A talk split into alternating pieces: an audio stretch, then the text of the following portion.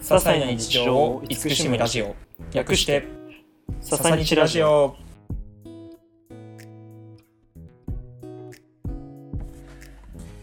皆さんこんばんは。こんばんは。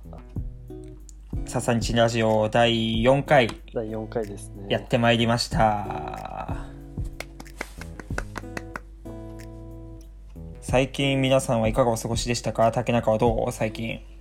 えっとね、最近はね、すごく忙しいです。あそうだそれこそさ笹日今日の笹日とちょっと合わせて、まあ、最近どうだったっていうのと今日の笹日を合わせて聞かせてもらおうかな、うんとね、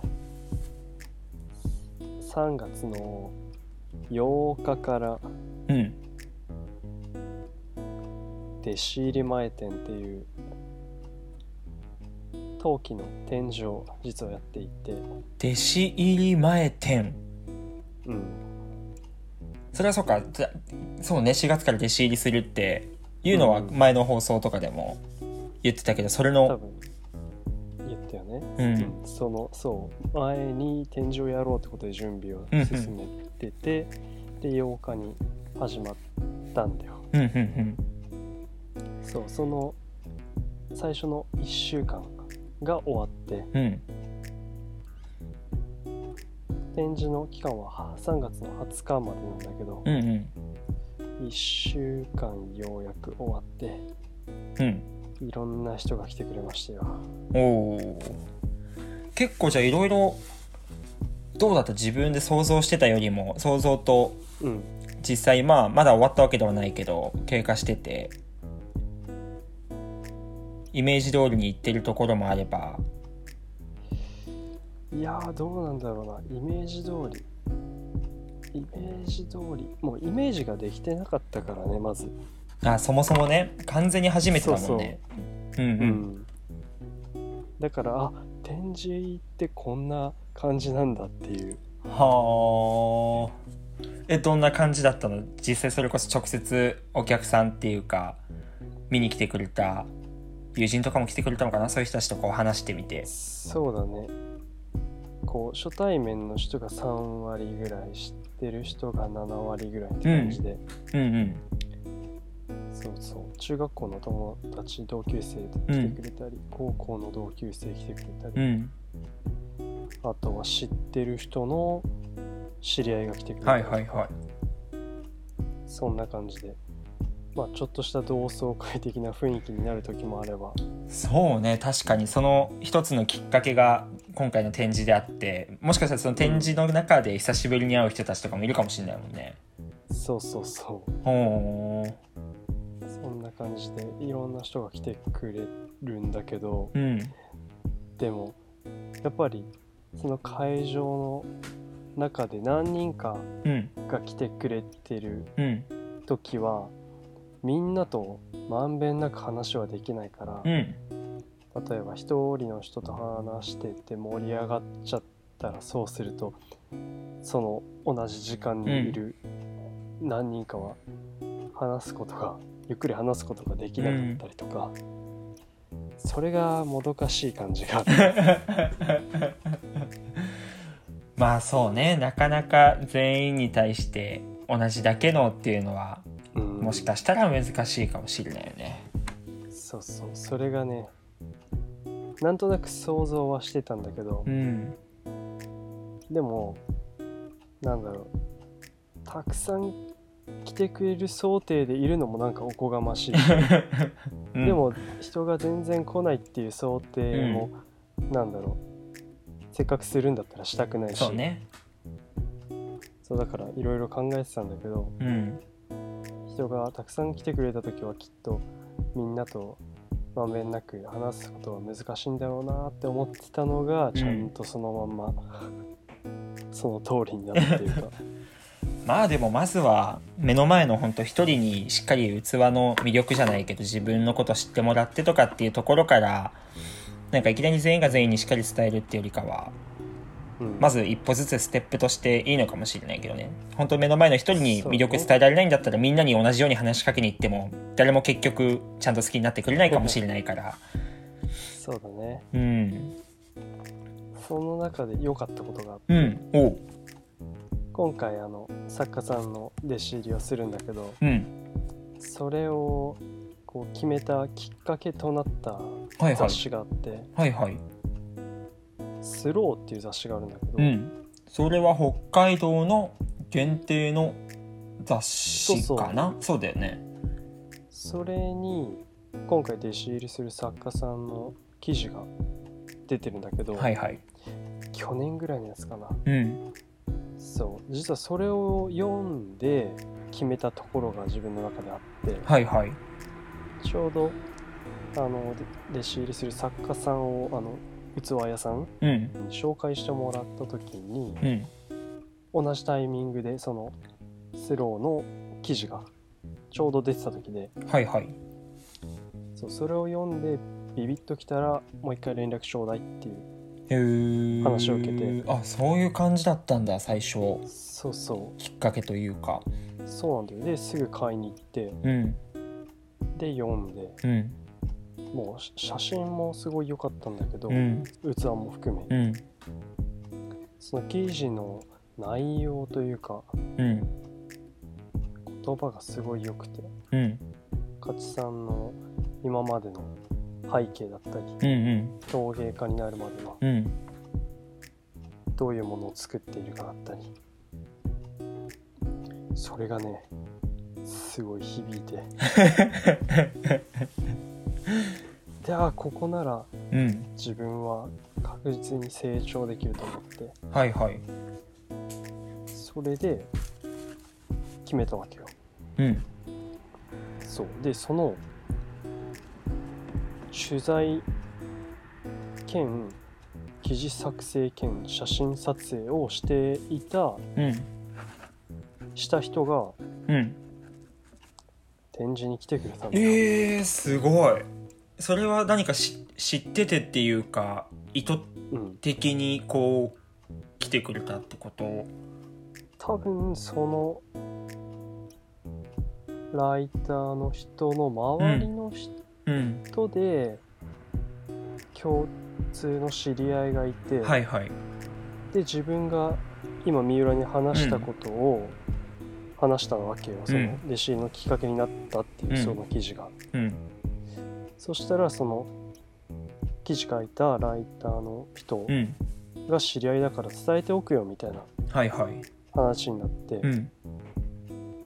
そう。でそれをそのライターの人が聞いて多分来てくれたんだと思へえいやすごいね。これでちょっとまた次は竹中が有名にというかしっかり作れるようになった時に記事書かせてくださいっていうあれでしょ。う うまあ次の目標目標そうね。というかそれはすごいね。うん。いやーだからねそれが一番ね 今回の展示をやってね。うん。まだ終わってないけど。うん。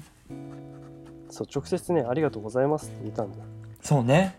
あの記事を見てうん。そうあったおかげで。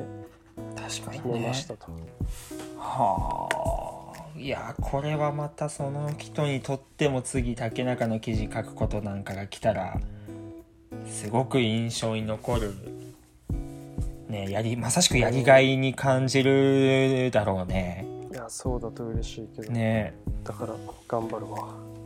すごいもう些細な日常どころじゃないもうす まあごくハッピーな、最近やったこと確かにね。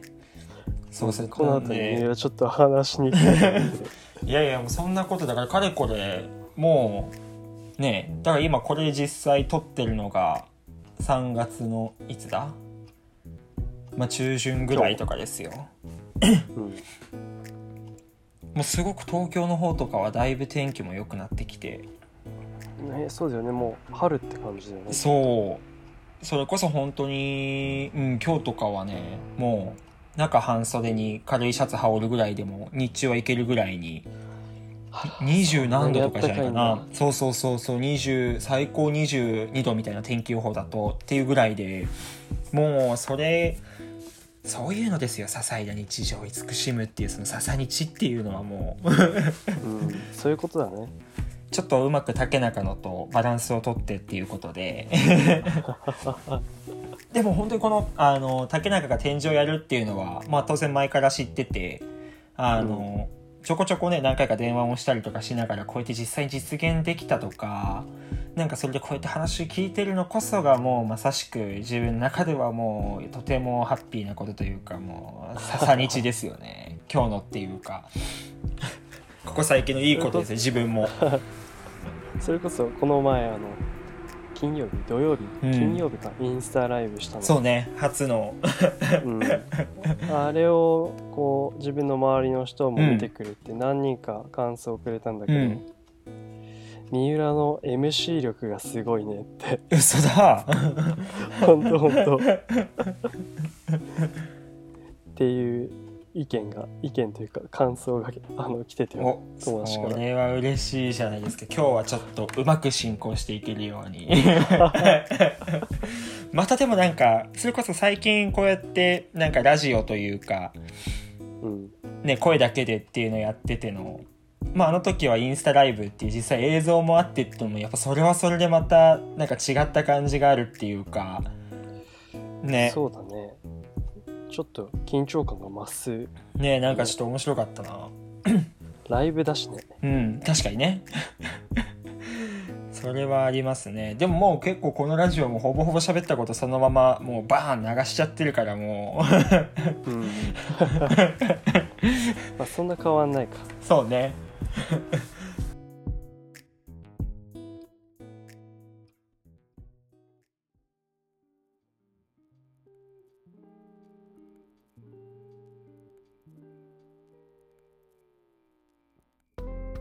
はいということでちょっと なかなか古典とかの話もあったんでボリューミーにいきましたけどちょっと早速今回のテーマというか、まあ、前回から引き続き、で前回がなんだっけうんとものを選ぶ基準そうだ。って何？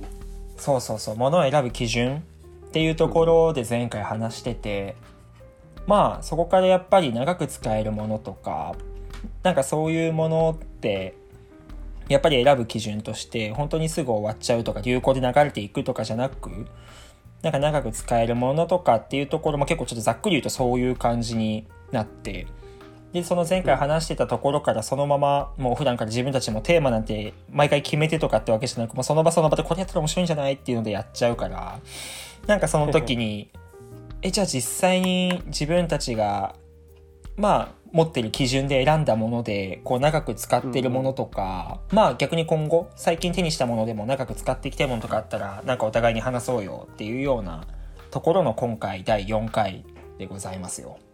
そうだね。はい。ちゃんと選んできてよ。選んできました？選んだよ。もちろえじゃあそしたらん迷ったけど。確かにね。そしたらじゃあ早速竹中からじゃあ聞いていこうかな。いきますか。うんなかなかねそれこそ映像ない中で紹介するっていうのも結構難しいかもしれないけど、ねぜひ。難しいね。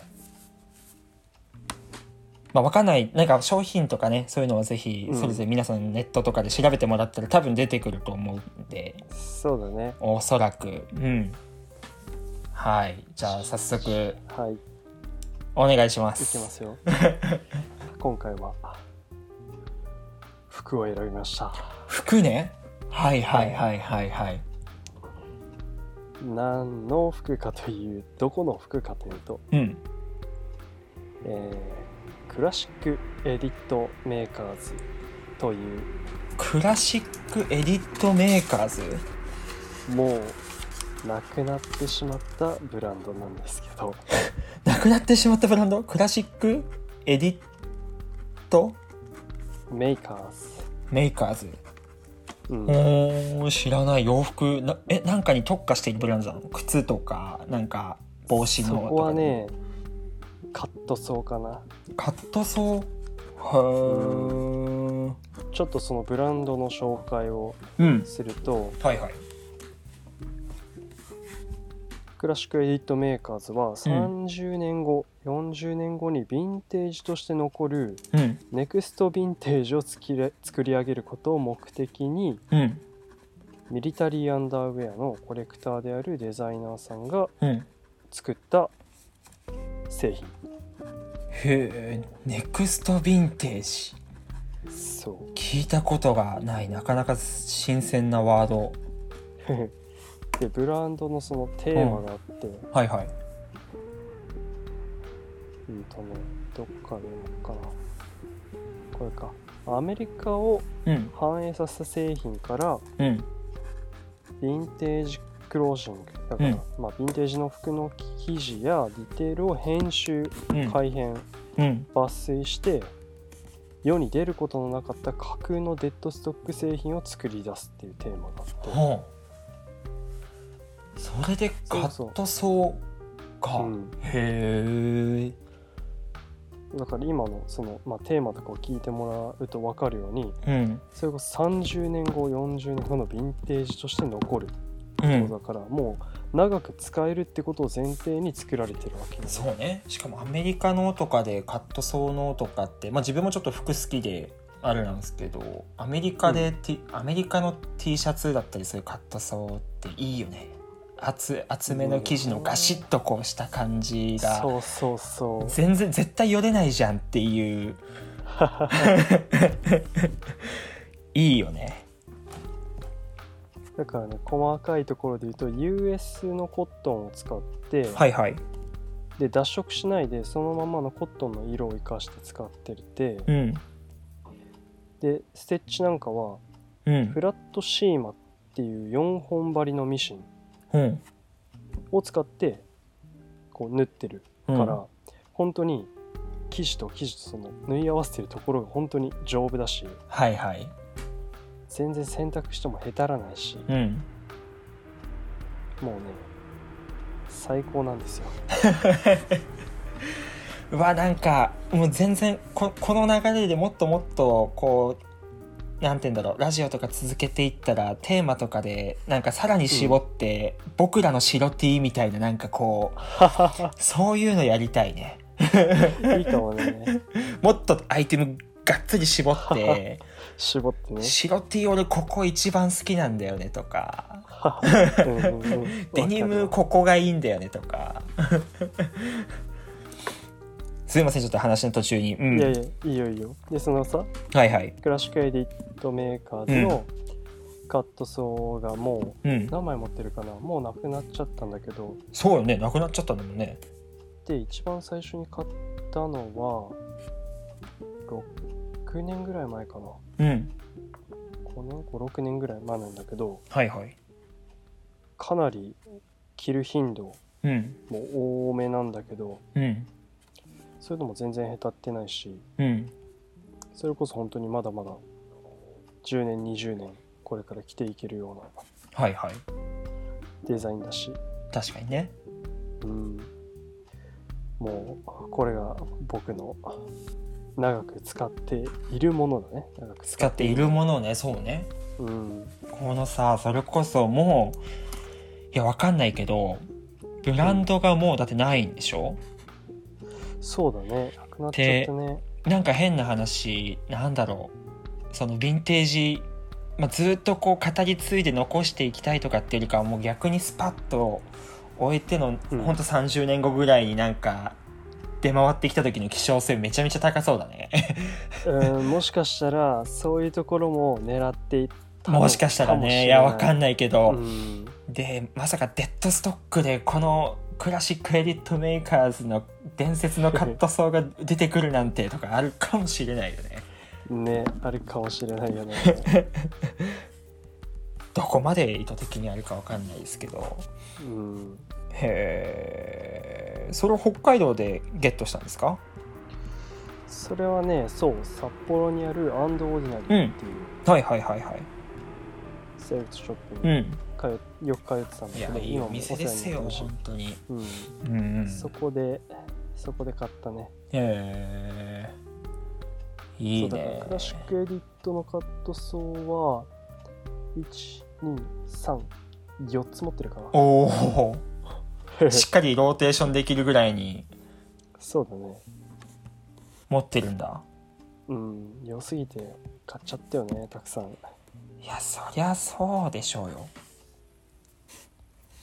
本当にいいものだとねやっぱかなんだろう一着一着だけだと意外とねうん。ほんと毎日来たりしてると。ね。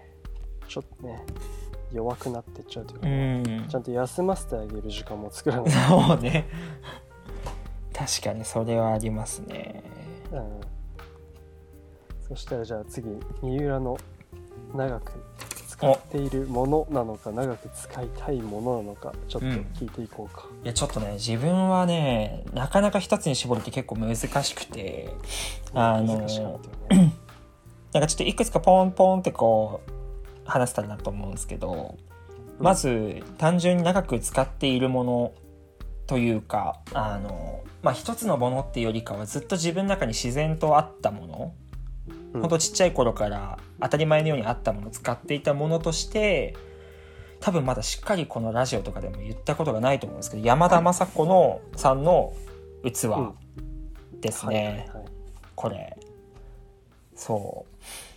山田雅子さんっていう北海道の、えー、と陶芸作家さんがいて、まあ、それが、えー自分のおばにあたる人なんですけど。はいはい。まあ本当に自分が物心ついた時とかには家の器にいや家のこう食器棚とかに並んでるものっていうのはほぼほぼ、まあ、陶芸作家さんのものとかが多くて。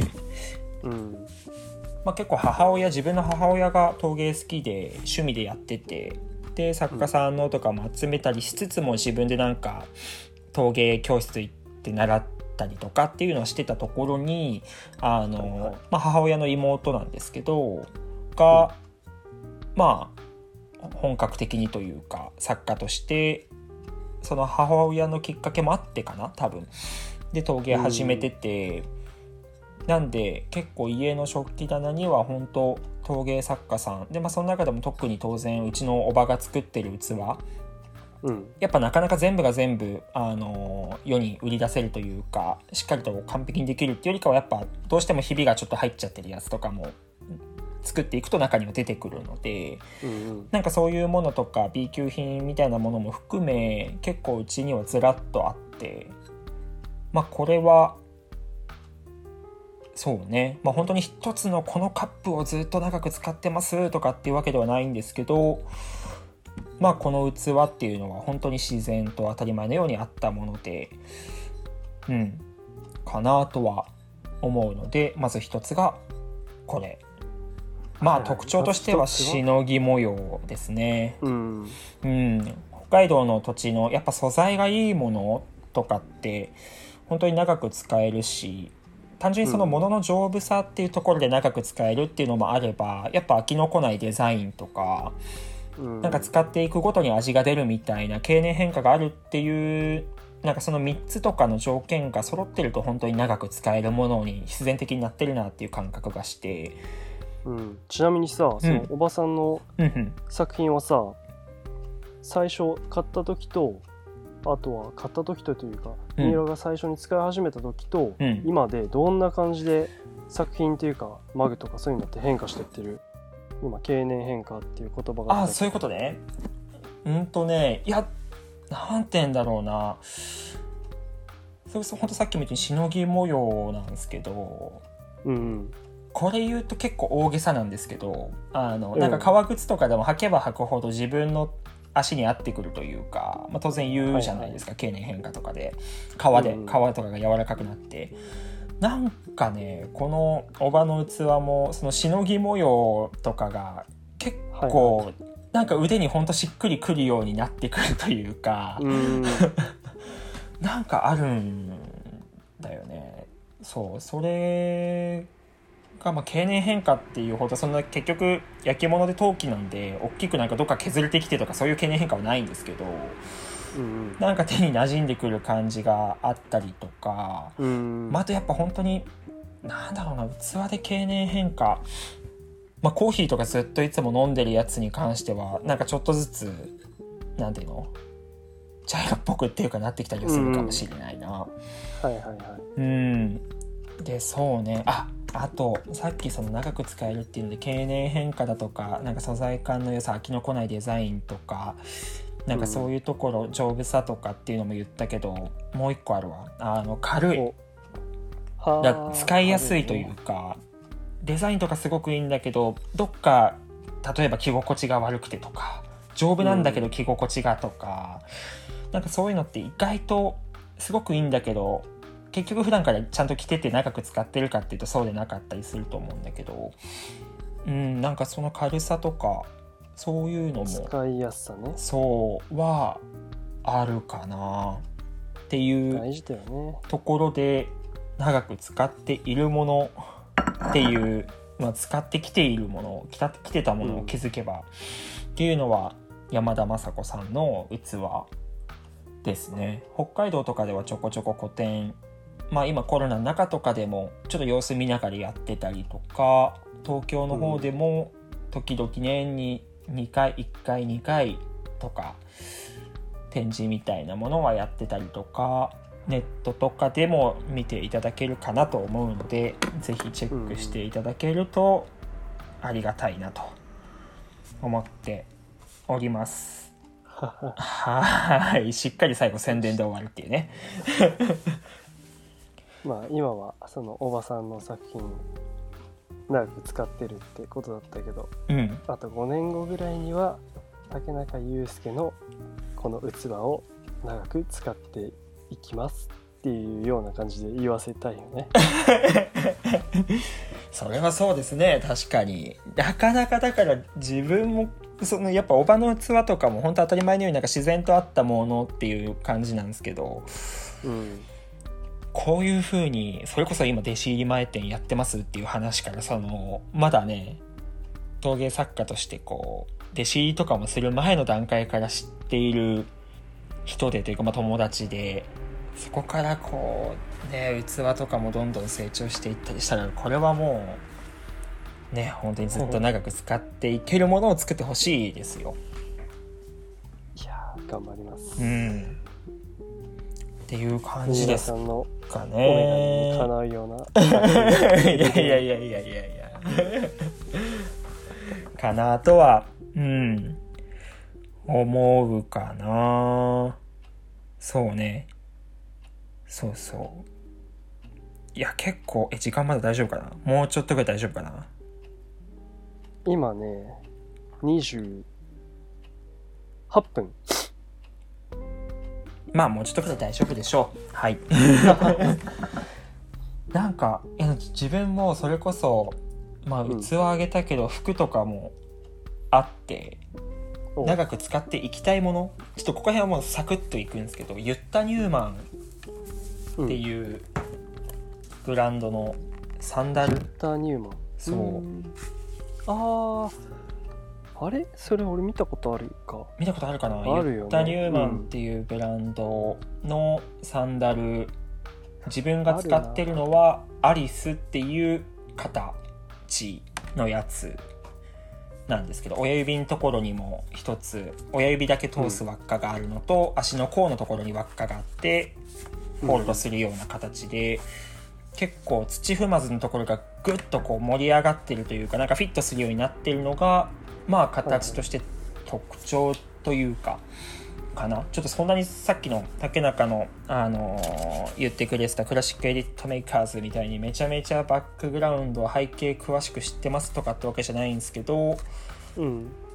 もともとまあアメリカの方のブランドになるのかなそれこそ。うんデザイナーっていうかその人自体は確かドイツかどっかの方だった気がするんですけどうんまあ本当表面っていうか足のソールとかそういうところは全部革で本革使ってての、うん、とソール？靴底？靴底で合ってる？裏のソールに関しては、はいはい。うんとビルケンのソール。ビルケンストックのソールを使ってて。まあだから表面の方っていうかあの皮の部分は皮の部分で当然経年変化してだんだん足にフィットしてきて、あのインソールの方とかも皮になってるから柔らかくなインるし。こソールも革なんだ。こら辺全部皮なんですよ。へへえそう。ビル犬の足のやつにこの革のやつをなんか打ち込んでるような感じな、はいはい。はい、もので。なんで表表っていうかね履く部分に関しては革でどんどん経年変化して足に馴染んでいきつつ本当に靴裏のこのソールのところはビル犬なんで、まあ、歩きやすさとかも十分あるというか。意外と革のサンダルとかってあの本当に全部革靴と同じように裏とかも革になってるやつとか多くてうん。なんかどっかこう歩いてるとやっぱ疲れちゃったりとか疲れやすかったりとうん。かするところが、まあ、若干あったりするんですけど本当に靴裏はビル犬のあの、まあ、持ってる方結構多いと思うんで本当あの感じでいけるというか結構ラフにあの歩けるような感じで。で当然ビル犬のあの裏なんでまたここが削れてきたりとかしたらベタッとまた張り替えられると。ああいいねそれは。いう感じなんで、まあ本当にある意味一生使えるよねっていう、そうアイテムで。そのサンダルはうん。今現時点でどのぐらい使ってるの、今現時点で2年ぐらいかな？2シーズン、まあ言っても、まあ、一応東京にいるんで結構本当暖かくなってきて夏ちょい前ぐらいとかから、まあ、うん自分は結構ギリギリぐらいまで履いちゃってたんですけど暖かかったら。うん。そうそう。まあでもだいぶねやっぱ靴の沈んでるところとかも出てきたりとかうん。皮とかもだいぶ柔らかくなってきましたね足に馴染んできて。そうそうそうそう。いいね。そんなアイテムがこれから長く使っていきたいものでございました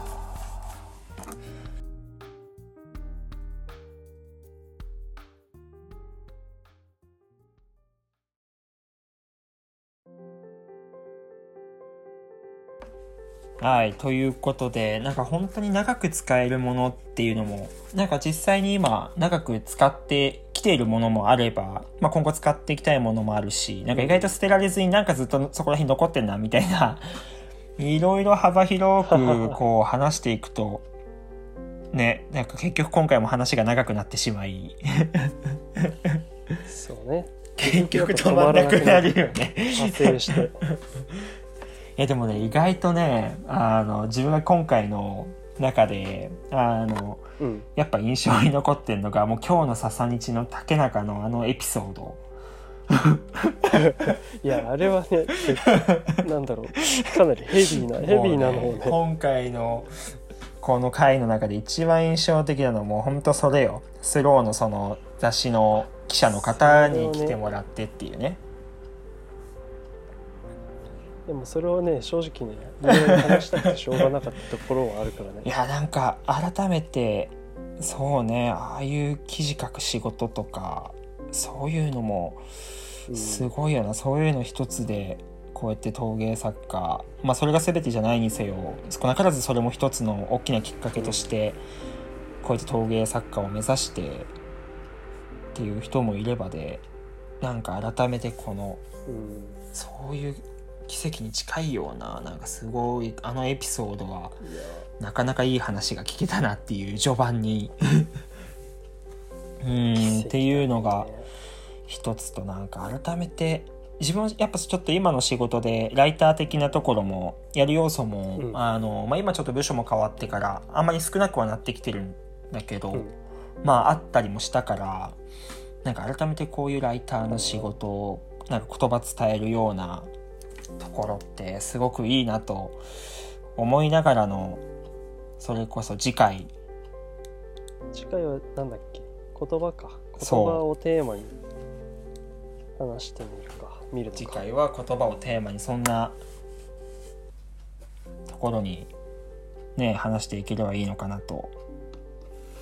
うん。そうですね。思っておりますということで。はい。今回の第いました。4回はこれにておしまい。はいそれでは皆さん、おやすみなさい。おやすみなさい